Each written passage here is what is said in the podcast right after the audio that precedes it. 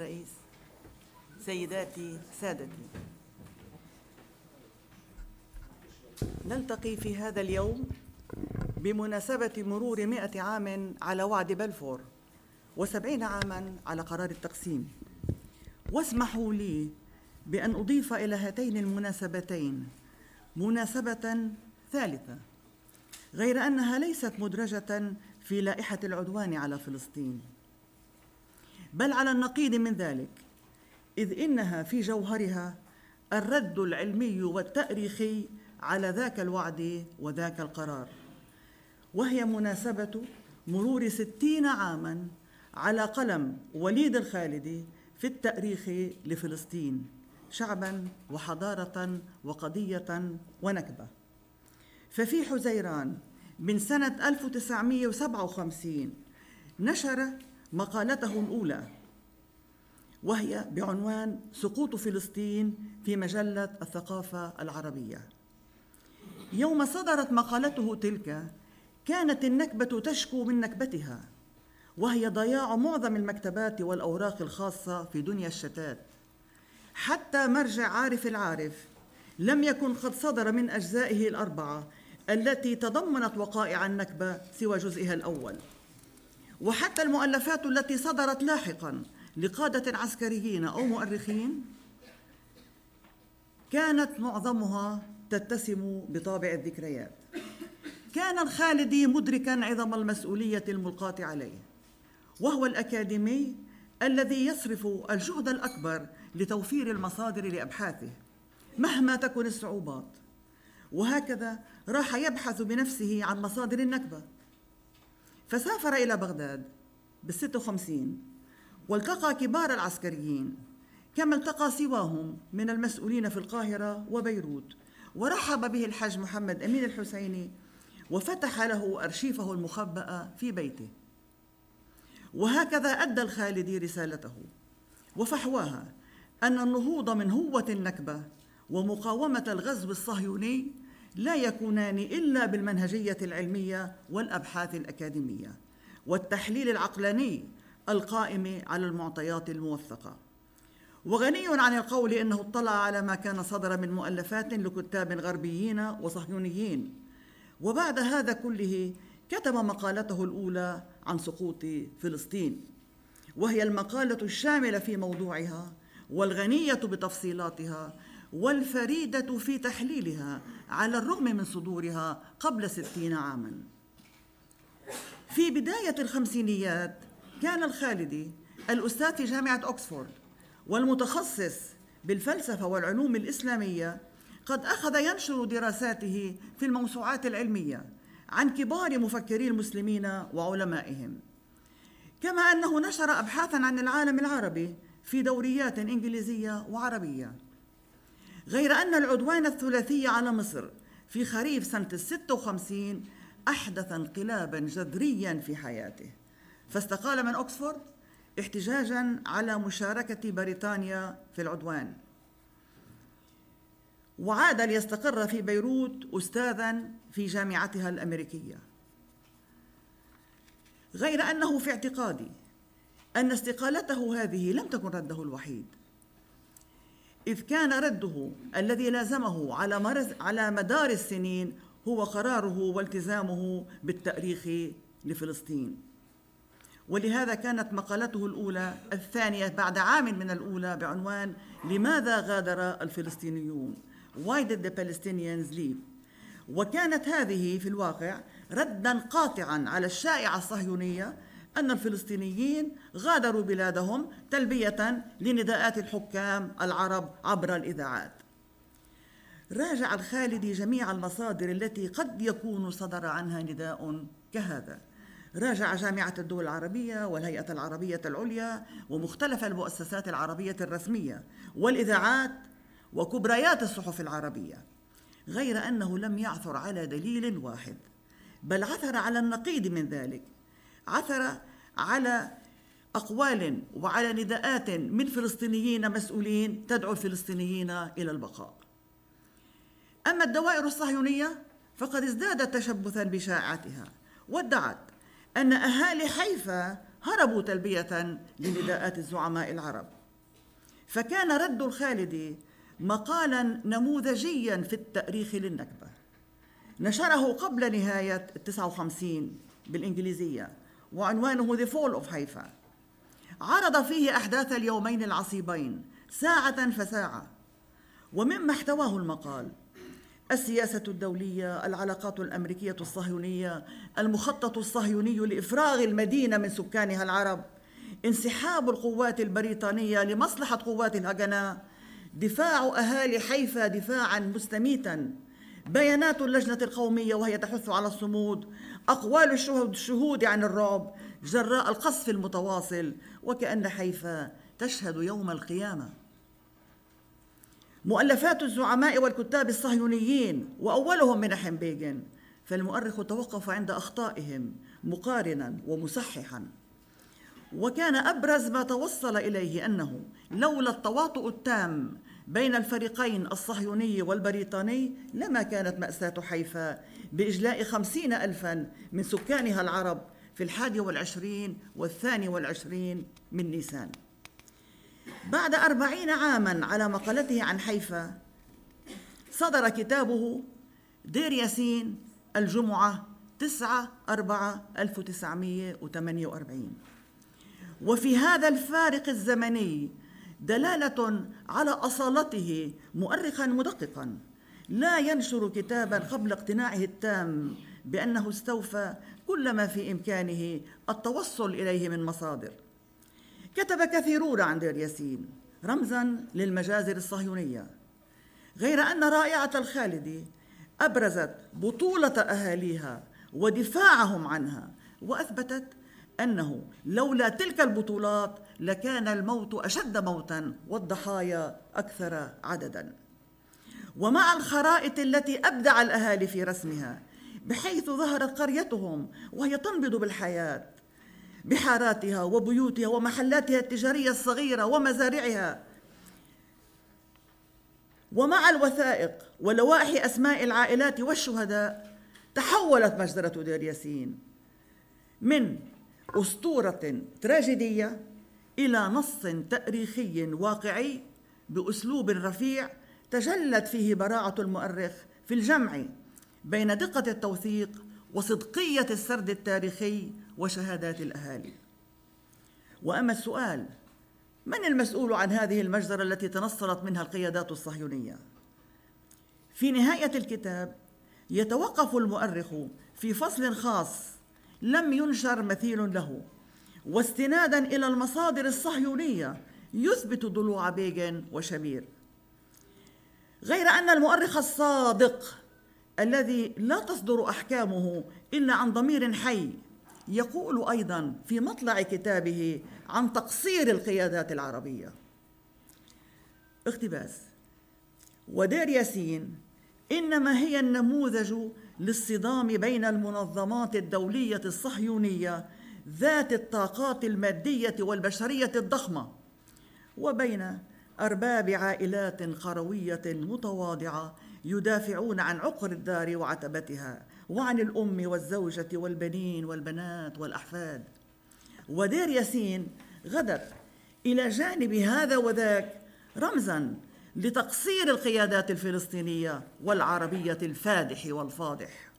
نتيجة سماحها للعدو باستفراد قرى فلسطين العربية قرية قرية ومدنها مدينة مدينة سماحا لا عذر له ولا غفران. انتهى الاقتباس. حقا هذه ليس مجرد كتاب عن صفحة دامية في تاريخ فلسطين بل هو مرجع أكاديمي نموذجي لكل من يسعى إلى التأريخ لمجزرة ما في أي مكان وفي أي عصر.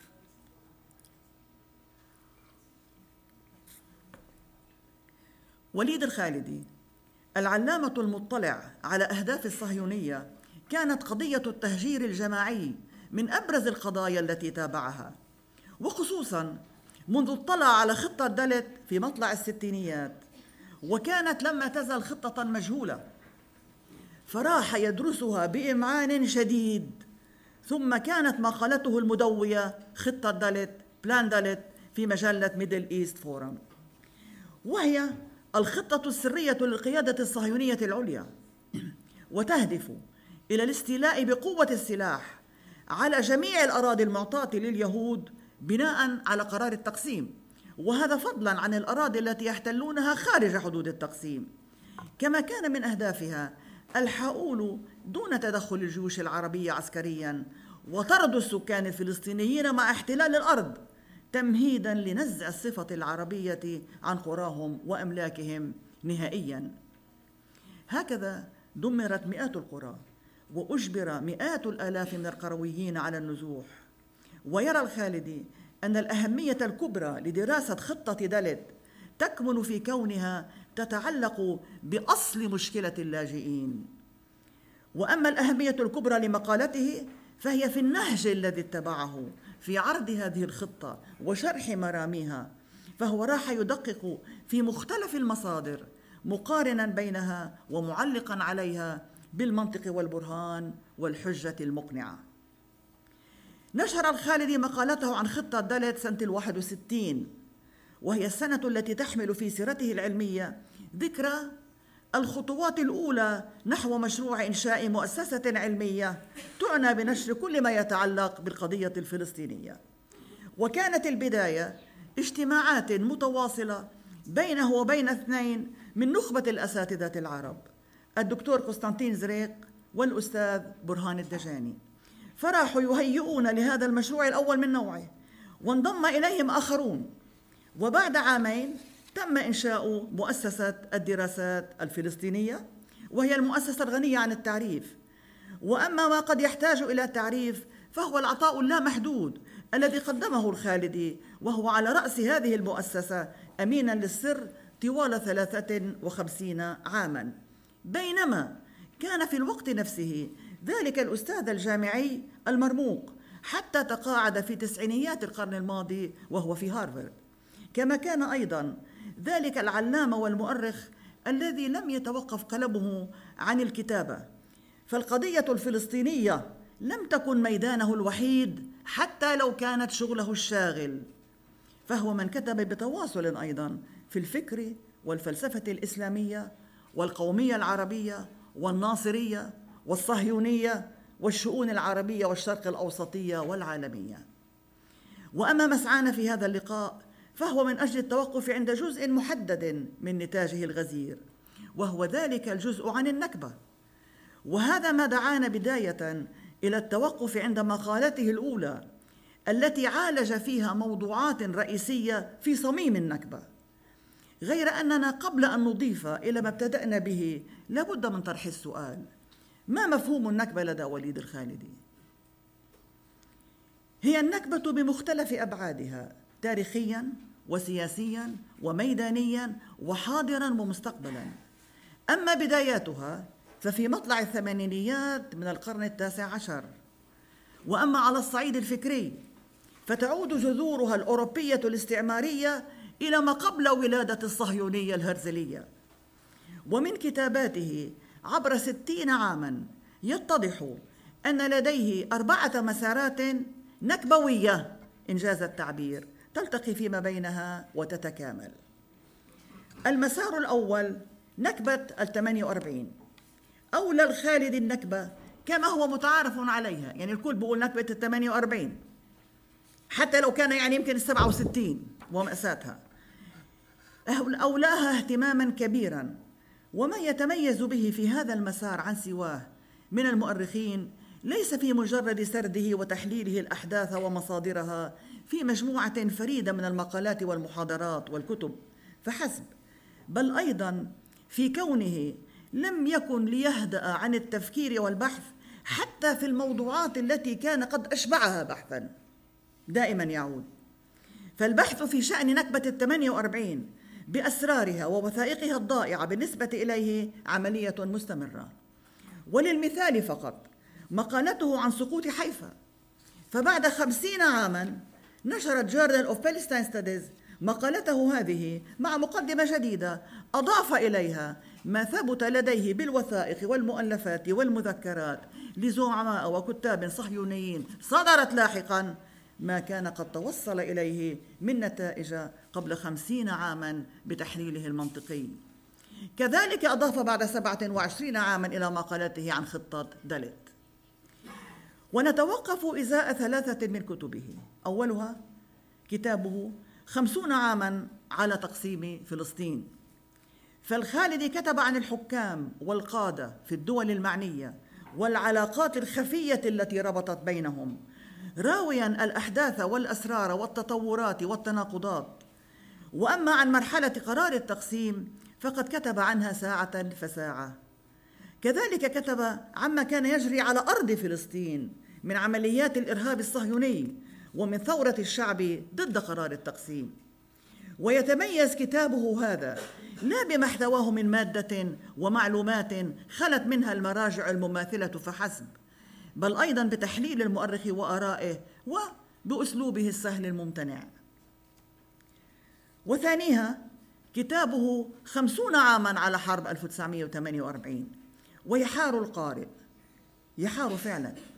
أهو يقرأ لمؤرخ أم لخبير عسكري؟ فالكتاب يتناول كل جيش عربي وتحركاته والمعارك بتفصيلاتها.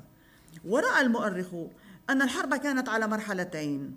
الأولى منذ قرار التقسيم حتى دخول الجيوش العربية في الخامس عشر من أيار والثانية منذ الخامس عشر من أيار حتى اتفاقيات الهدنة. وشرح كيف كانت التنظيمات الصهيونية تطبق خطة دلت منذ المرحلة الأولى وحتى ما قبلها.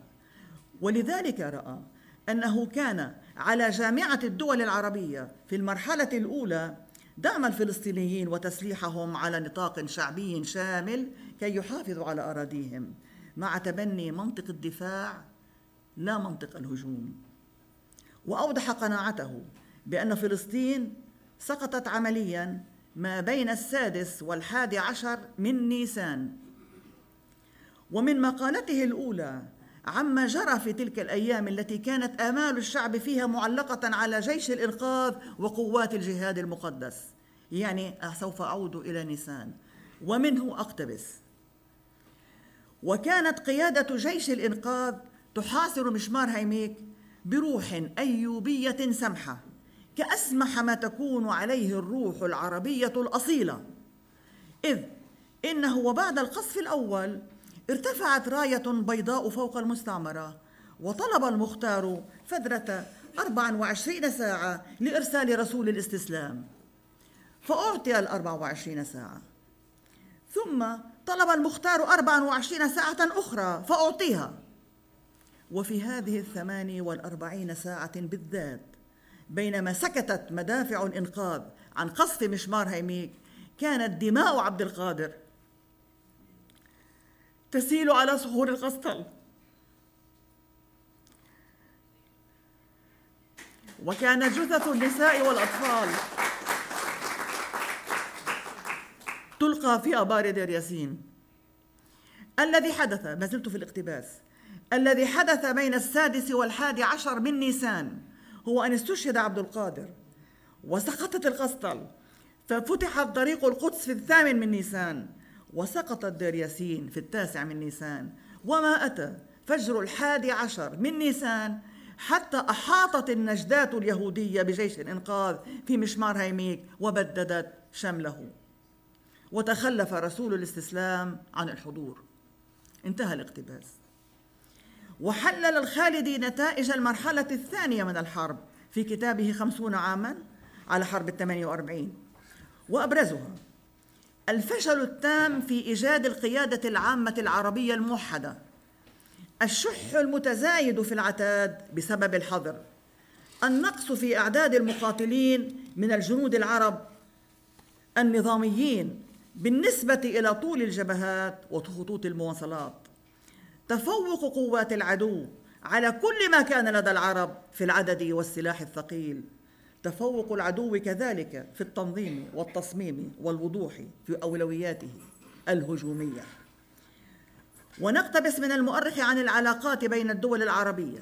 اقتباس سطرين إضافة إلى كل هذا استفحلت الشكوك بين العواصم العربية واكتسبت أبعادا مكثفة مضاعفة.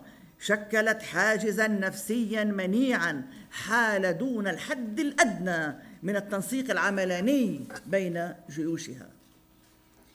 واخترنا ثالث كتبه في هذا المسار كتابه الكلاسيكي كي لا ننسى All That Remains.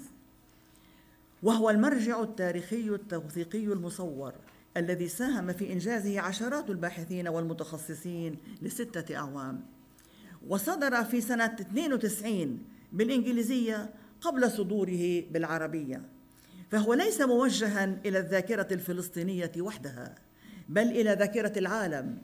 كي يتذكر هذا العالم تاريخ 418 قرية فلسطينية بأسمائها وخرائطها وإحصاءاتها وصورها وشهادات أبنائها. وهي تلك القرى التي قامت الصهيونية بتدميرها كليا أو جزئيا وتهجير 390 ألفا بالفلسطين الدارج 390 ألف. من سكانها أي ما يعادل نصف أعداد اللاجئين. كذلك قامت بمحو أسمائها نهائيا من الملفات الرسمية والخرائط. وأما أهمية هذا المرجع فهي ليست في كونه مرجعا وثائقيا بامتياز واحصائيا بامتياز فقط بل في كونه أيضا مرجعا تاريخيا وانسانيا فهو يحكي عن كل قرية صفحات تنبض بالحياة. بالكلمات والصور عن عائلاتها وبيوتها ومدارسها ودور عبادتها ومجتمعها ومزارعها. ويبقى هناك عطاء مميز للخالدي في مسيرته التاريخية لنكبة الثمانية وأربعين وهو بهذا العطاء يعبر عن وفائه الشديد للمؤرخين الكبار من الجيل الأول. هؤلاء الذين احتلت فلسطين ونكبتها أبرز ما في تراثهم الفكري. وفي طليعتهم محمد عز الدروزة وعارف العارف ومصطفى مراد الدباغ. رأى أهمية إعادة نشر مؤلفاتهم وقام بكتابة مقدمات جديدة لها وتوقف عند أبرز ما قدمه هؤلاء المؤرخون الأوائل وهو لا يزال يبذل المجهود على هذا الدرب. المسار الثاني مدينة القدس. القدس قبلة المؤرخ المقدسي العريض. فهي توجد في معظم كتاباته نصا أو ضمنا. وأكاد أقول إلهاما أشعر بذلك لا أدري. كتب عنها المقالات وألقى المحاضرات عبر السنوات. وكان آخر كتاب له صدر في هذه السنة 2017 القدس مفتاح السلام. ويحتوي على مجموعة من دراساته الاستراتيجية. ونتوقف عند كتابه أرض السفارة الأمريكية في القدس الملكية العربية والمأزق الأمريكي. عندما كتب وليد الخالد هذا كان قبل 17 عاما صدر الكتاب في سنة 2000 لم يكن أحد يحلم لا الخالدي ولا أي إنسان على وجه الأرض بأنه سيأتي رئيس أمريكي لا يعترف بالشرعية الدولية ولا بالقرارات الدولية ولا يعترف بشيء إلا مصالحه الخاصة وما يراه من مصالح. ومع هذا تبقى حتما هذه الكتب وهذه البراهين المنطقية والقانونية هي للآلاف ولعدد لا يحصى من المؤسسات والدول والمراجع والناس والبشر والشعوب الذين وقفوا ضد هذا القرار الجائر العدواني. عمل أكثر من أربعين باحثا ومحاميا على جمع الوثائق والإحصاءات والمستندات من محفوظات المؤسسات واللجان الدولية والدول المعنية. ومن ورثة عائلات الملاكين الفلسطينيين وأحفادهم. ومن مجموع تلك الأكوام من الملفات والأوراق قام الخالدي بدراسته الأكاديمية التاريخية والقانونية وبنص على مستوى عال من البلاغة والدقة والموضوعية. وفي كتاب أو كتيب لم يتجاوز ثلاثين صفحة تحدى كبير المؤرخين الفلسطينيين كلا من إسرائيل والولايات المتحدة بالبراهين والأدلة الموثقة على أن العقار الذي بات يعرف بأرض السفارة والذي يقع في القدس الغربية وتبلغ مساحته 31290 متر مربع يعود إلى ورثة أصحابه الملاكين الفلسطينيين. وتخلص النتائج إلى أن نسبة 70% فاصلة 53 70% هي من هذا العقار أراض فلسطينية مصادرة. أورد أيضا الخالدي تحليلا رائعا سياسيا بنظره هو أهم من موقع أرض السفارة. والتحليل السياسي يقع في فقرة ولكنها فقرة مطولة. طبعا تؤدي هذه الفقرة إلى البرهان على أثر هذا القرار يعني نقل السفارة بتأثيره المباشر على أهم القضايا. القدس مسير القدس تثبيت المستعمرات احتلال أملاك اللاجئين جميعا بمفعول رجعي ومساحة الدولة الفلسطينية المرتقبة. وهو أيضا ينهي بقوله ينتهك على الصعيد الأمريكي ينتهك نقل السفارة صدقية الدور الأمريكي في العملية السلمية للشرق الأوسط. وخصوصا كما سمعنا أنه يناقض وينقض الالتزامات والتأكيدات الصادرة عن جميع الإدارات الأمريكية السابقة. المسار الثالث قبل الشتات وعبر التاريخ. لا يعرف فداحة النكبة من لا يعرف كيف عاش الشعب على أرضه. وكي يعرف من لا يعرف صدر الكتاب المصور والأشهر للخالدي قبل الشتات Before their diaspora بعدة لغات. ومن خلال نحو 500 صورة تم اختيارها من نحو عشرة آلاف صورة ومن خلال مقدمات المؤرخ لفصول الكتاب وتعليقاته على الصور يعرف القارئ كيف عاش الفلسطينيون ما بين سنة 1876 وسنة 1948 شعبا ككل الشعوب. له أرضه ومزارعه وقراه ومدنه ومدارسه وصحافته وأنديته وموسيقاه وأناشيده. ويدرك كم كان لهذا الشعب من وجود ثقافي ونضالي؟ وأما في مقدمته التاريخية التي هي أشبه بكتاب مستقل فالكتاب ينطلق من القبائل العربية التي استقرت بفلسطين قبل الفتح العربي الإسلامي ويمر على العهود المتعاقبة من القرن السابع للميلاد حتى القرن العشرين ويسهب في أهمية القدس ومكانتها. لا من أجل سرد وقائع التاريخ فحسب بل أيضا من أجل إيضاح الجوانب الفكرية والحضارية والفقهية والأدبية والاقتصادية لهذا التاريخ. مقتبسا من المؤرخين الأوائل شارحا ومحللا ومعقبا. وهكذا تمكن من الرد بأسلوبه غير المباشر على الافتراءات الصهيونية.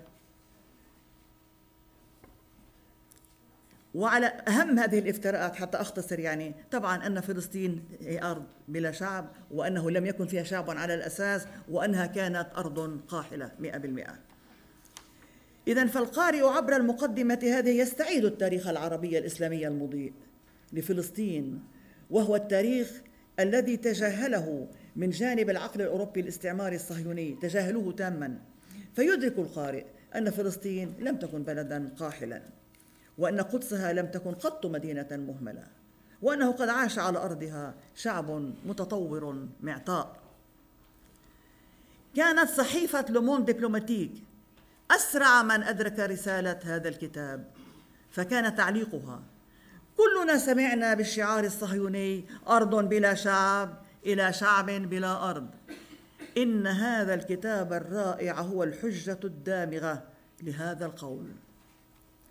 رابعا المسار الوثائقي. تحتل الوثائق المحفوظة في الأوراق الخاصة لوليد الخالدي مكانة خاصة لديه فهو لا ينظر إليها كمادة جافة كما ينظر عادة إلى الوثائق وهو لا يكتفي بحفظها كي يأخذ منها بعض الجمل أو الفقرات أو يكتفي بنشرها في نهاية الكتاب حيث تغدو ملحقا لا يقرأه إلا القلائل. فالوثائق لديه هي الأصل وليست مجرد ملحق وهي تنبض بروح التاريخ. وكانت بداية سعيه للحصول على المادة الوثائقية في الخمسينيات حين قابل السياسيين الكبار والمسؤولين والقادة العسكريين. فهؤلاء أمدوه بالتقارير العسكرية والخرائط والمذكرات والمخطوطات. فنشر مقالته الأولى وسواها استنادا إلى تلك الوثائق. التي فتحت أمامه أبواب الاجتماعات المغلقة وبانوراما المعارك.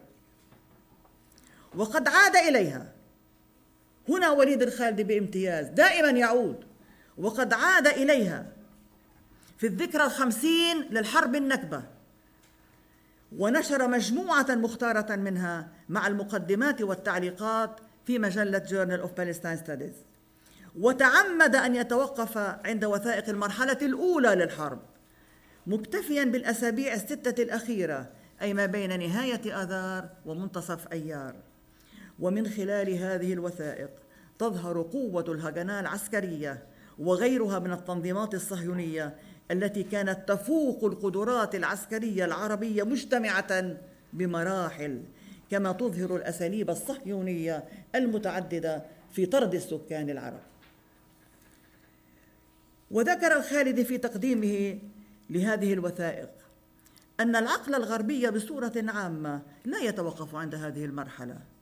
فالصورة الوحيدة التي قدمت له تبدأ مع المرحلة الثانية وهي صورة لسبعة جيوش عربية تدخل فلسطين لتقضي على إسرائيل الدولة الوحيدة في المهد الوليدة في المهد والدولة الصغيرة الهشة التي لم تكن تمتلك سوى سلاح ضعيف.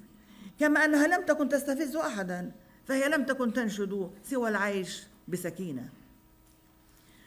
وتبرز أهمية المنحى الوثائقي لدى الخالدي في كتابه الأكثر شهرة وهو كتاب From Haven to Conquest الذي صدر سنة الواحد وسبعين ويستدل على المضمون الذي تجاوز 900 صفحة من العنوان الفرعي قراءات في الصهيونية ومشكلة فلسطين حتى 1948 وقد اختار ثمانين وثيقة شملت في بعضها تقارير ورسائل ومقالات. في هذا الكتاب نصوص عن تاريخ الشعب الفلسطيني من العهد الكنعاني حتى سنة 1948 وعن أسباب تهجيره ونكبته ونصوص أخرى عن الصهيونية من البدايات حتى نشوء إسرائيل. وتعكس مقدمة الخالدي المتميزة والنصوص بمجموعها ثقافته العالية وحسه التاريخي العميق. سيداتي وسادتي بعد التوقف عند المسارات الأربعة للخالدي لا بد من أن أعترف صادقة بأنها لا تكفي للتوصل إلى عمق رسالته التاريخية لنكبة فلسطين. ومن أجل التوصل إلى ذلك لا بد من الإحاطة بمجموع كتاباته عن فلسطين وكتاباته أيضا عن السياسات العربية والدولية والصهيونية. أما سر الخالد الذي كان قلمه منذ ستين عاما ولا يزال سلاحه الأوحد فهو تصديه لكل موضوع يمت إلى فلسطين بصلة من تاريخ وحق وعدالة. وعودة إلى بدء. كتب وليد الخالد عددا لا يحصى من المقالات والدراسات والكتب عن النكبة بأبعادها ومساراتها المتعددة غير أن الأهمية الكبرى لتراثه عن النكبة ليست فيما ألقاه من محاضرات على المنابر أو فيما كتبه من مؤلفات فحسب بل أيضا في نهجه الأكاديمي الذي كان وسيبقى منارة للباحثين فهو قد أرسى نهجا علميا تاريخيا على أكثر من قاعدة. ذلك بأن الموضوع لديه هو الأساس فالموضوع يفرض النهج الملائم له. وأما وليد الخالد الشهير بالتزامه الأكاديمية الصارمة فهو أيضا ذلك المؤرخ المتميز بالقدرة الفائقة على التحليل العقلاني بتوازن مذهل مع عقيدته ووجدانه. وهو أيضا ذلك المؤرخ الحر إلى أبعد الحدود فكرا ونهجا وتحليلا واسلوبا. هو المعلم الأول في التاريخ لفلسطين شعبا وحضارة وقضية ونكبة. وشكرا.